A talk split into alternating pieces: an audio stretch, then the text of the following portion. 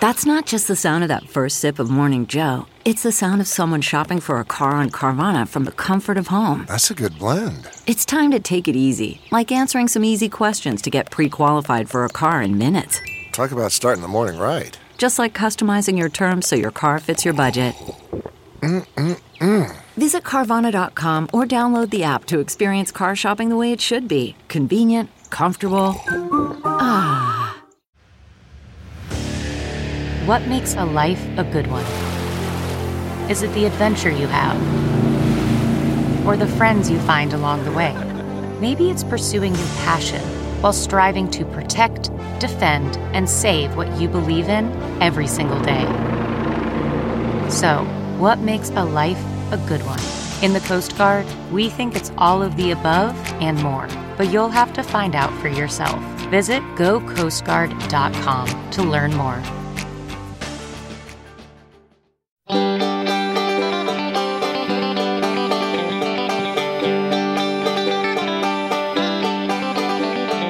Welcome to the Caixin Sinica Business Brief, brought to you by SupChina. Each week, we bring you a roundup from the world of business in China from Caixin, China's authority on business and financial news, as well as interviews with Caixin Global reporters and editors. I'm Kaiser Kuo from the Sinica Podcast. And I'm Ada Shen in Paris. Alibaba seeks $13 billion in Hong Kong listing. Young students learn about drones and gene editing, and American poultry gets new wings in the Chinese market. Here's your news. China's cabinet is relaxing financial requirements for some infrastructure projects in its latest bid to prop up growth as the world's second largest economy continues to slow. The State Council has said that it will cut the minimum capital ratio requirement for ports and shipping infrastructure projects from 25% to 20% of the total investment. The ratios for highways, railways, environmental protection facilities, and social service infrastructure projects may also be reduced by as much as 5% on a case by case basis. To receive the lower initial investment requirement, projects must have a clear expectation of investment returns, a reliable revenue source, and manageable risks, the State Council said. The decision followed a series of pro growth measures issued by the government to address downward pressure on the economy. Tech savvy coffee brand Luckin has withdrawn a lawsuit against arch rival Starbucks, ending a year long spat sparked when Luckin accused the US company of monopolistic practices in China. The news came after Luckin reported soaring revenues in the third quarter, up sixfold from a year ago to $215 million. Last year, Luckin sued Starbucks for allegedly violating Chinese antitrust laws the rapidly expanding Chinese company complained it had been rejected by several commercial property owners that had signed exclusive cooperation agreements with Starbucks. At the time, Starbucks dismissed Luckin's claim as marketing hype. New York listed Luckin aims to have 4,500 stores in China by the end of this year, a figure that would put it ahead of Starbucks' presence in the country. Its rapid growth owes much to huge product discounts offered to customers as part of what it calls a money burning strategy. China lifted its four year ban on U.S. poultry shipments, a small sign of trade deal progress at a time when agriculture purchases have become a sticking point in negotiations. American exports to the Asian country are projected to top 1 billion US dollars annually, according to US officials. Shares of chicken producer Pilgrim's Pride jumped nearly 5%, and Sanderson Farms rose more than 6% last week. A deal over poultry has been among advanced discussions between the nations as they negotiate a partial trade deal. Earlier this month, the U.S. Department of Agriculture said it would remove curbs on Chinese poultry shipments. Internet regulators in Shanghai shut down Chinese news website Business Times after it refused to comply with an official order to change its name and cease so called unauthorized reporting activities. Regulators previously claimed it was operating without press credentials. After the outlet did not follow an initial order, the Cyberspace Administration of China cut off the company's website access. Only then did the company express willingness to cooperate, a government announcement said. The outlet's Chinese name is similar to that of several others, including the once influential Chinese Business Post, shuttered by the government in 2008 after it published an investigation into a state bank that was said to be inaccurate. With the social unrest in Hong Kong dragging on for more than five months and showing no signs of ending anytime soon, more and more people are planning to move their assets out of Hong Kong or have already done so. Another Asian financial center, Singapore, is being seen as a natural alternative destination. Multiple banks in Hong Kong have received inquiries from clients requesting the opening of accounts in Singapore, with wait times for appointments of as long as two months. Goldman Sachs recently estimated that as much as 4 billion US dollars moved from Hong Kong to Singapore as of August. In the past, Hong Kong has been a go to destination for wealthy Chinese, but in the future, Singapore may be the first choice for some, said Chi Man Kwan, founder and CEO of Hong Kong based asset manager Raffles Family Office. Chinese students should learn about quantum computing, drones, military equipment, artificial intelligence, and even gene editing based on a new national list of book recommendations for elementary, middle, and high school libraries issued by the Ministry of Education. A quarter of the list of 7,000 books focuses on science, technology, engineering, and math subjects, though it further breaks down this field into specializations such as agricultural and environmental sciences, industrial technology, transport and logistics, and aerospace. Among the titles is a book on CRISPR, the commonly used DNA editing technique, which is recommended for kids in middle and elementary schools. It's among roughly 20 titles on genetic research, a discipline mired in controversy in China after a Shenzhen based scientist shocked the world last year with claims he had altered the DNA of two human babies. The list also includes seven titles on quantum science, 50 entries categorized under military affairs, and 50 on aerospace. Those totals are dwarfed by 2,000 literary titles, more than 1,000 under culture, pedagogy, physical education, 700 under history and geography, 300 on industrial technology, and 200 on communist ideology and philosophy. Australia has approved a Chinese government backed $1 billion takeover of infant formula group Bellamy's Australia, but with conditions to head off a domestic backlash. Following a unanimous recommendation by Australia's Foreign Investment Review Board that the takeover was not contrary to the national interest, the bid by China Mengniu Dairy was given the green light. Conditions include that a majority of its directors be Australian resident citizens, that the company headquarters remain in Australia for at least 10 more years, and that it spend at least 8 million US dollars to establish or improve milk formula processing facilities in Victoria. China's appetite for Australian milk formula has drawn concerns that a takeover of Bellamy's would create a supply gap. It also comes at a sensitive period in relations between China and Australia. Two weeks ago, Australian Prime Minister Scott Morrison and Chinese Premier Li Keqiang met on the sidelines of the ASEAN summit in Bangkok and both agreed the relationship needed work. Thanks, Ada.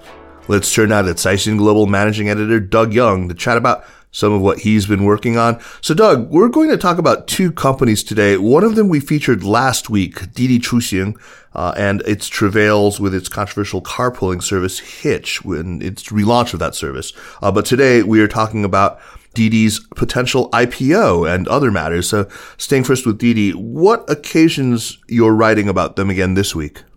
Yeah, I wrote about Didi because actually because of the Hitch issue, but looking more more broadly at Didi and, and at Caixin, we actually did our cover story on the broader issue of is the shared economy bubble bursting and, and Didi is sort of really at the, the center of China's shared economy companies. I mean, Uber was sort of one of the pioneers of the whole idea, uh, and Didi is their counterpart here in China.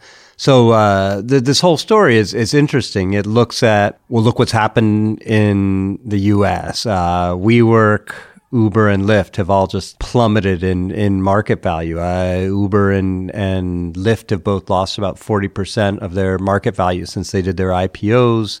And WeWork was even worse. I think they lost about 80% of their market value, or at least of their most recent market value. Uh, they're not publicly traded. But anyway, they lost a lot too. So the question is, well, where does Didi fit into all this? Because uh, they're basically in the same business, uh, certainly as Uber and Lyft. And, you know, my conclusion is that this company is probably way overvalued they're in a little bit of a different position from Uber and Lyft in that they don't need the money as urgently, but they probably will need some in the not too distant future.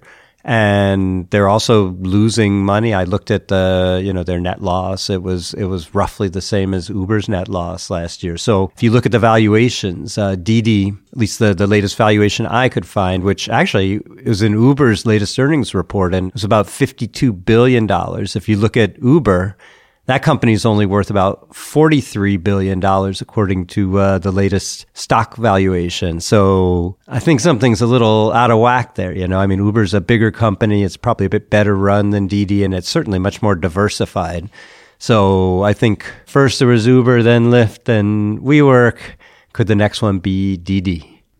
So, Doug, what do you think Didi's prospects actually are? I mean, one reason it might be very different um, than the situation with Uber is that Uber has a major competitor in the market, or at least in its biggest market in the U.S., uh, in in the form of Lyft, and they compete, you know, in, in other markets as well. But Didi is sort of alone in the field in China, aren't they? Well, I think Didi right now, you, you say they have no major competitor, but they actually do have competitors in, in there's a company called Dida and they're in Beijing. There's uh, this company called Shouqi, which is run by one of the taxi companies. And they do have the taxi companies. You know, uh, right now their regular car service is slightly priced above, you know, their private car service is priced slightly above taxis. So there's not a whole lot of room for them to raise prices. I think their marketing expenses are probably still fairly high. And they're probably operating in a lot of cities where they're just not profitable. So maybe they have to think about adjusting their business model. Uh, some of these smaller towns probably are much more price sensitive. They don't have the economies of scale. But you're right. I think Didi has got to look at, you know, finding profits in the not too distant future. And, and there may not be a whole lot of place to do that. Like I say, they'll have to just look and see which markets are profitable and you know maybe maybe raise their prices as well. But uh, unlike the U.S., where taxis tend to be more expensive than uh, Uber's cars, here in China it's the opposite. Uh, Didi is actually more expensive now than most taxis because taxis here are relatively cheap. So they're going to really they're going to have to do a bit of looking around to find some some profitable way to operate. So if you were running the show, would you advise a near-term IPO for Didi? The answer to that is is most definitely no, because look at what happened to Uber and Lyft. They did IPOs and and their stock, like I said, is both down about forty percent. So the public is clearly not that interested in these companies right now. Their best bet is probably to try and find, you know, for their next funding round to find another private equity backer. But that, that company is probably going to demand a lower valuation as well because they're going to turn around and look at Uber and say, Hey, Uber's only worth 43 billion. Why should we be paying for a stake in you at the valuation of whatever I said it was? I think 52 billion. So I think they're going to have to go back to, you know, private equity market, but they're probably going to have to go back at a lower valuation. Well, let's turn now to a company that has taken more actionable steps to be listed uh, for a second time, actually. Right. The second story is sort of a story that everybody's been waiting for, which is Alibaba had been, well, they hadn't ever said anything, but reports started getting out mm, probably like a couple months ago that the company was looking at a second listing in Hong Kong. Right now it's listed in New York. And what happened this past week was Alibaba finally came out and, and told everybody, yeah, we're, we're doing a listing. And they gave terms for the listing. They're, they're, it looks like they're going to try and raise about $13 billion plus or minus. It'll basically just be a concurrent listing with their listing in New York. Uh, the, the shares will trade in sync with the New York price. So, because if they don't trade in sync, then you get what's called arbitrage and people will buy the stock in the market where it's cheaper and then sell it into the market where it's more expensive. So that's basically the deal. The, the, the funding amount is, like I say, was the big question mark, but uh, now everybody knows it's about $13 billion. Now, is the motivation behind this second listing here more about fundraising or as I suspect, more about getting in Beijing's good graces? Yeah, I think it's. I think you're you're exactly right. I think, uh, and there's a third element. One is fundraising, which I don't think the company needs that much. Um, there's a little bit of backstory that Alibaba had actually originally wanted to list in Hong Kong, but uh, at the time, Hong Kong didn't allow the share structure. It's like this partnership structure they call it dual class share structure, where some shareholders have more voting rights than others. Uh, and Hong Kong didn't allow this. Basically, the structure gives management much more voting power at the company than ordinary shareholders. Uh, so Hong Kong has since changed that. So now it's okay for Alibaba to do it. And I think Alibaba wanted to do it originally, like you say, goodwill with Beijing. Um, and now there's also the second element of the the fact that the Hong Kong Stock Exchange is linked with Shanghai and Shenzhen.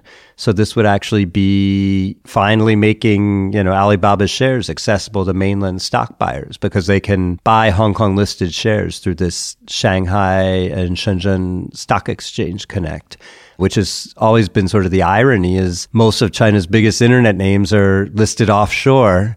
So only foreigners can sort of enjoy their huge profits and, and you know, all stock gains, uh, whereas Chinese buyers couldn't. But now with this new listing in Hong Kong, mainlanders will finally get a chance to buy Alibaba stock. And finally, how big is a $13 billion listing in Hong Kong in the context of the last few years? It would be the definitely the biggest this year, um, and it would have been the biggest last year too. I think the biggest last year was one by a company called China Tower, which is basically a cellular tower operator. Um, and I think the amount they raised was less than ten billion dollars. So thirteen billion it's not chump change. It's not record breaking. Alibaba actually holds the world record for biggest IPO of all time, which was its New York IPO, which raised about $25 billion in 2014. Well, Doug, we'll check back in with you as usual next week. And thanks for catching us up on these two upcoming initial public offerings. Okay. Thanks, Kaiser. And that's it for this week. Thanks for listening. The Caixin Sinica Business Brief is powered by SupChina and is produced by Kaiser Kuo and Tanner Brown with stories from the staff of Caixin Global. Thanks, of course, to Ada Shen. Special thanks to Li Xin of Caixin Global and to Spring and Autumn and Wu Fei for the music. Be sure to check out all the other shows about contemporary China in the ever expanding Sinica network. And be sure to follow the news from China every day at SUP China. Subscribe to our newsletter at supchina.com. Take care.